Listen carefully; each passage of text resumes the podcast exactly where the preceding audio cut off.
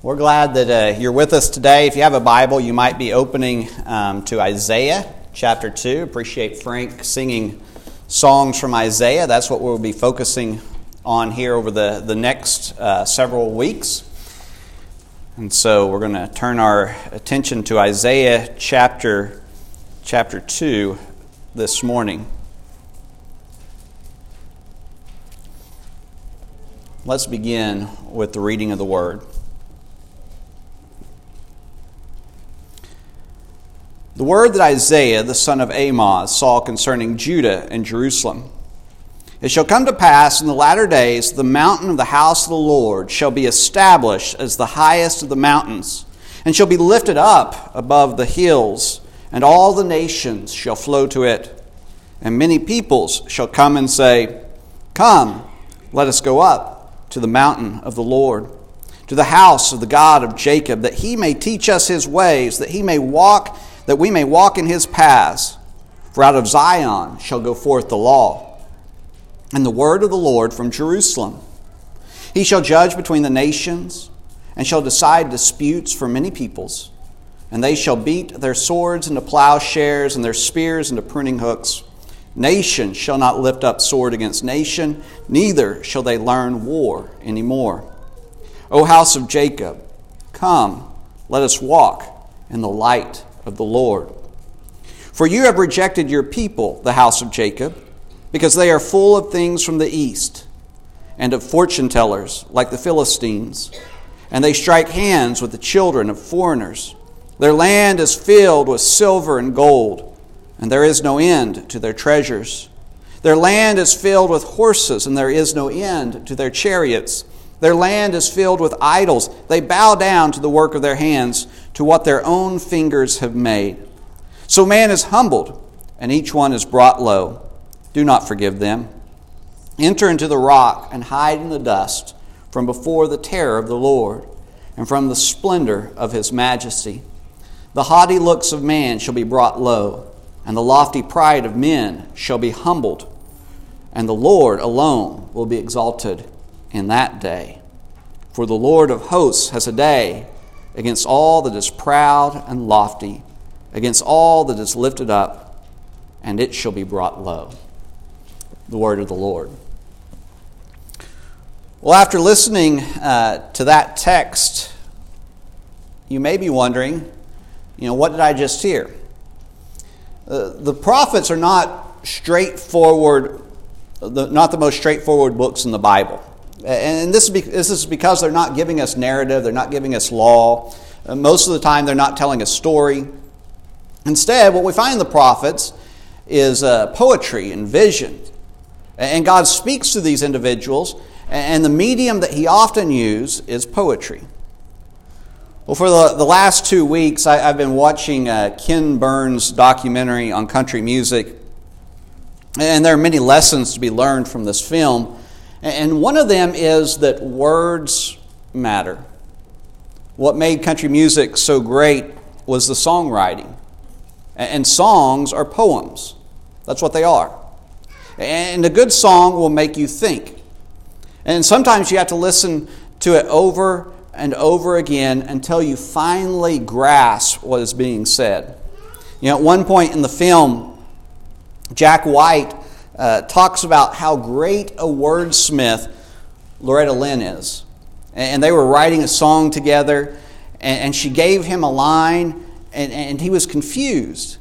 And he repeated it over and over and over again. And all of a sudden, you know, it clicked. The, the, the light came on, and he got it.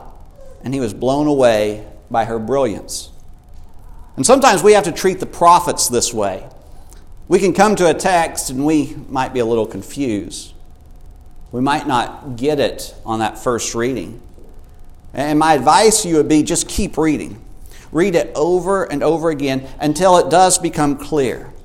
Because the, the prophets are often uh, poetry, just like a song.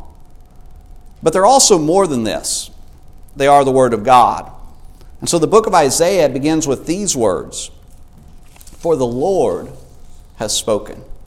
And so we want to pay attention because we want to hear the Word of God. We want it to, to work in our lives just as it has worked in the lives of many people who have come before us. Well, a careful examination of Isaiah 2 will show that it's not random, it's not carelessly laid out. In fact, it is intricately designed and it has a message with two main points. And the, the, what Isaiah wants to get across here is that there are two things that will transform your life, and they are hope and humility. And so the first part of the chapter, verses 1 through 5, that focuses on hope, and the rest of the chapter focuses on humility. And so the chapter opens with Isaiah presenting a vision of what is to come. And he says, It shall come to pass in the latter days. And the latter days, or the last days, is a phrase that's found throughout the Bible.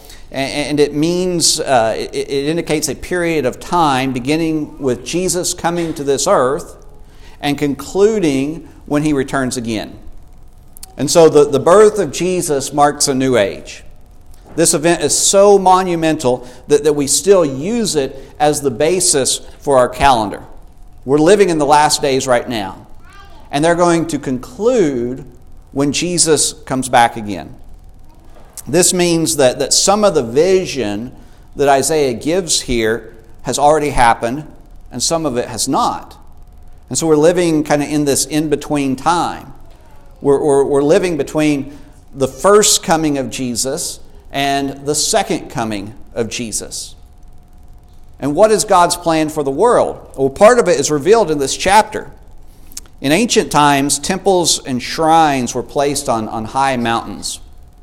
And the idea was that the, the closer you could get to God, the better. Well, the temple in Jerusalem wasn't like this. The temple in Jerusalem sat on a small hill. There were other hills and mountains around it that, that were taller, you know, that, that, that were higher than this hill. But God says one day the house of the Lord shall be established on the highest of mountains. Now, this does not mean that, that God is going to place an actual temple on an actual mountain. What it means is that we live in a world that, that often looks down upon the significance of God and His church. There are great powers in our world. There are governments and corporations and sports leagues and entertainment industries and, and so on and so on.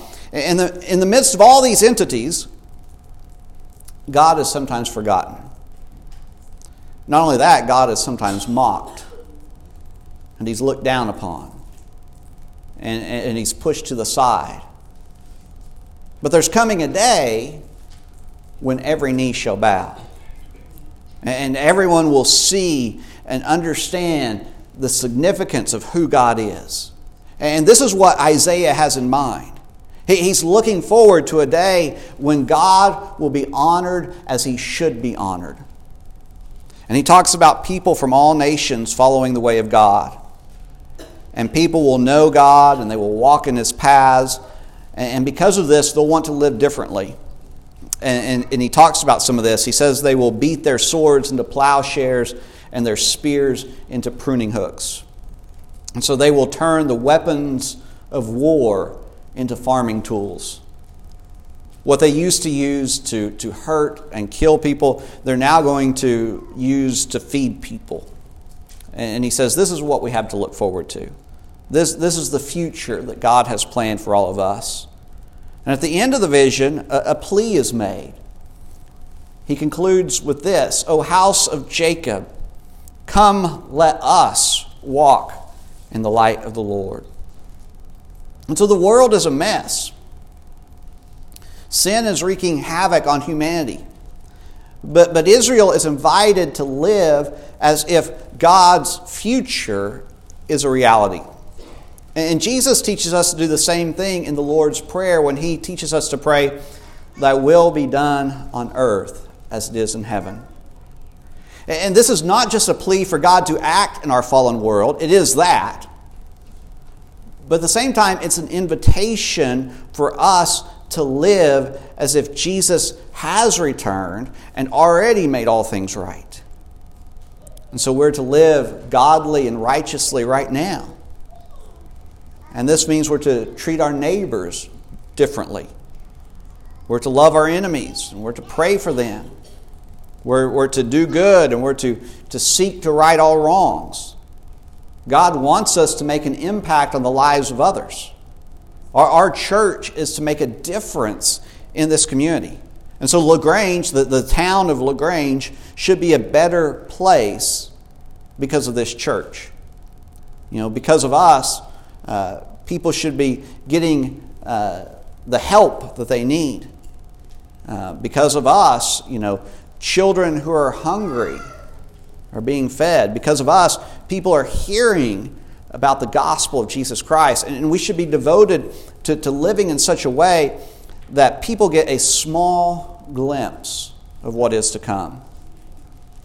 Well, in the next few verses, Isaiah uh, indicts the people of God. He says that God has rejected his people, and then he lists several reasons why. And everything he lists here has one thing in common, and it's associated with securing the future. And so basically, what Israel is doing is Israel is failing to trust in God.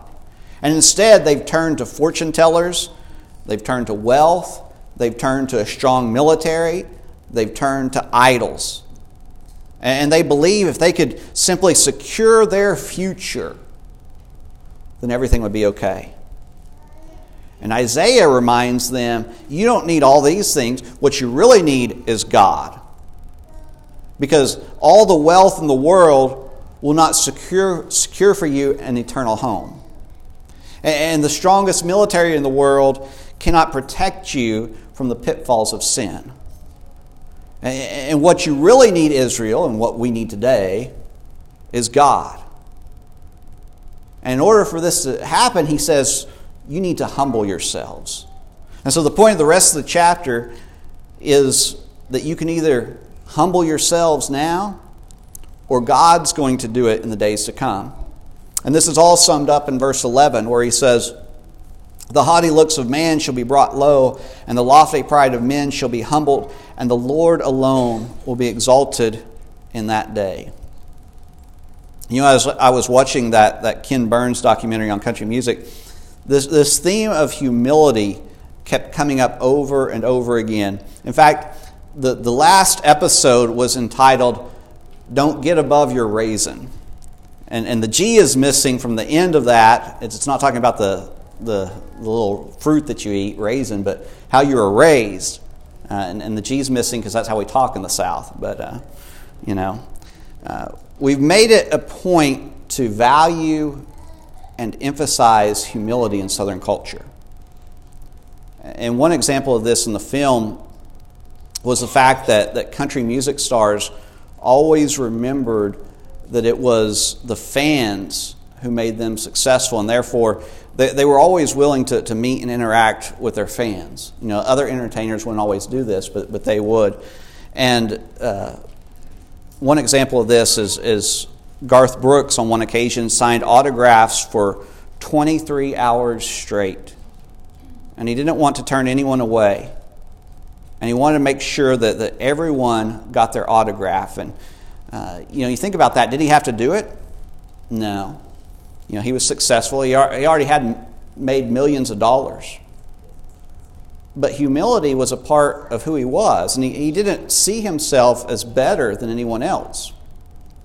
And I hope and pray that, that we as a culture continue to, to value and encourage humility.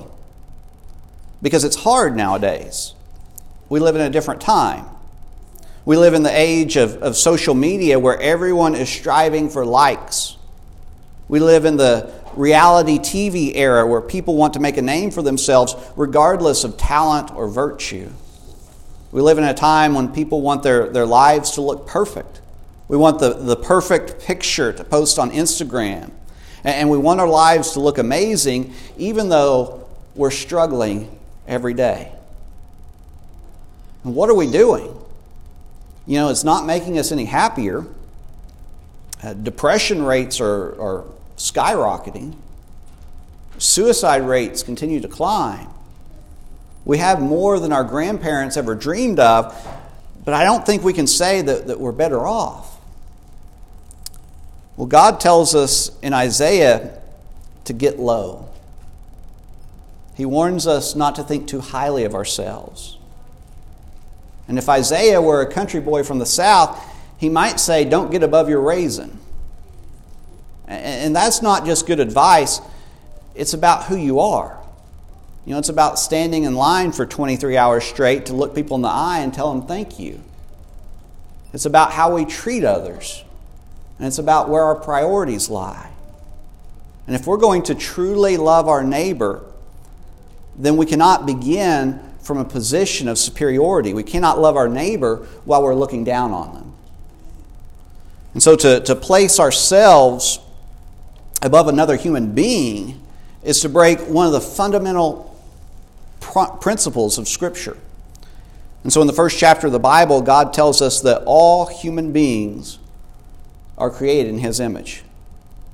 This means that, that no person is above another, nor is any person below someone else. And when we practice humility, we are honoring God's design for humanity. We are living as God intended us to live. We are treating one another as God wants us to treat them. And it all begins with how we view others. And so the focus on humility in Isaiah 2 um, is that we're to treat others with respect and, and view them as God views them. But that's not all he has in mind with humility. Humility also uh, has to do with our relationship with God. And so the, the opposite of humility is pride. And when we're puffed up or when we're, we're full of ourselves, we have an improper view of our relationship to God. We're thinking too highly of ourselves and not high, highly enough of God. And so the, the sin of Isaiah 2 is the same sin that's committed at the Tower of Babel. And the people at Babel, you'll remember, said, Come, let us build ourselves a city and a tower with its top in the heavens, and let us make a name for ourselves. And the focus here was on themselves. And they talked about themselves. Let us do this, let us do that. And behind it all was they were seeking to make a name for themselves. And God was nowhere to be found, He was out of the picture. And they thought they were doing something brilliant. And eventually, God has to stoop down to take a look at their insignificant tower. And they were puffed up, and they were full of themselves. And they didn't think that they needed God. Well, having a, a right relationship with God begins with humility. And not only do we need to know that all humans are equal, we also need to know that we're not God. That God is above us, that God is greater than us, that, that He's higher than us, that He's holier than us. And it's up to us to recognize this. We need God. And when we are proud or puffed up, it's hard for us to see this. It's also essential that we approach God properly. And so we must have the right posture when we come before God. We don't come before God with our, with our chest bowed out. We come before Him and we bow down. We get low. We acknowledge the greatness of God. In Genesis 11, the people built a tower. Today, we build all kinds of things. We build companies, we build sports franchises, we build nations, we build movie universes, and much, much more. And the things we build today are not any more ridiculous than a tower to heaven. We build them and then we step back to admire our own greatness. And we think highly of ourselves, even though God has to stoop down to see what we've done. And this is why Isaiah comes to us and he tells us to get low, to humble ourselves before the God of the universe. Isaiah 2 begins with a vision. God is going to make all things right.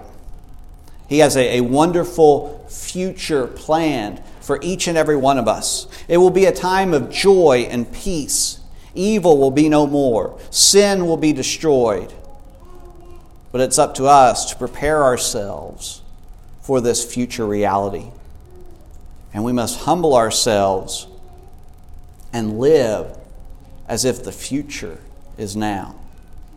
Thy kingdom come, thy will be done on earth as it is in heaven. And so may we hear the words of the prophet and live them out in our daily lives. Come, let us walk in the light of the Lord. Let's pray. Father God, we come before you today and we thank you for your holy word, which reminds us of your future plans and gives us hope of what is to come. Father, we pray that we will have this vision before us each and every day as we go about our lives, and that we will trust in it, and that we will strive to, to live um, in mind of it so that people might get a glimpse of what your plan is. Father, we pray that we would be a humble people, that we would not think too highly of ourselves, and that we would see everyone around us just as you see them and treat them as you would treat them. Father, we're so thankful for Jesus who modeled this in his life, and we're thankful for his sacrifice upon the cross. Pray this in his name. Amen.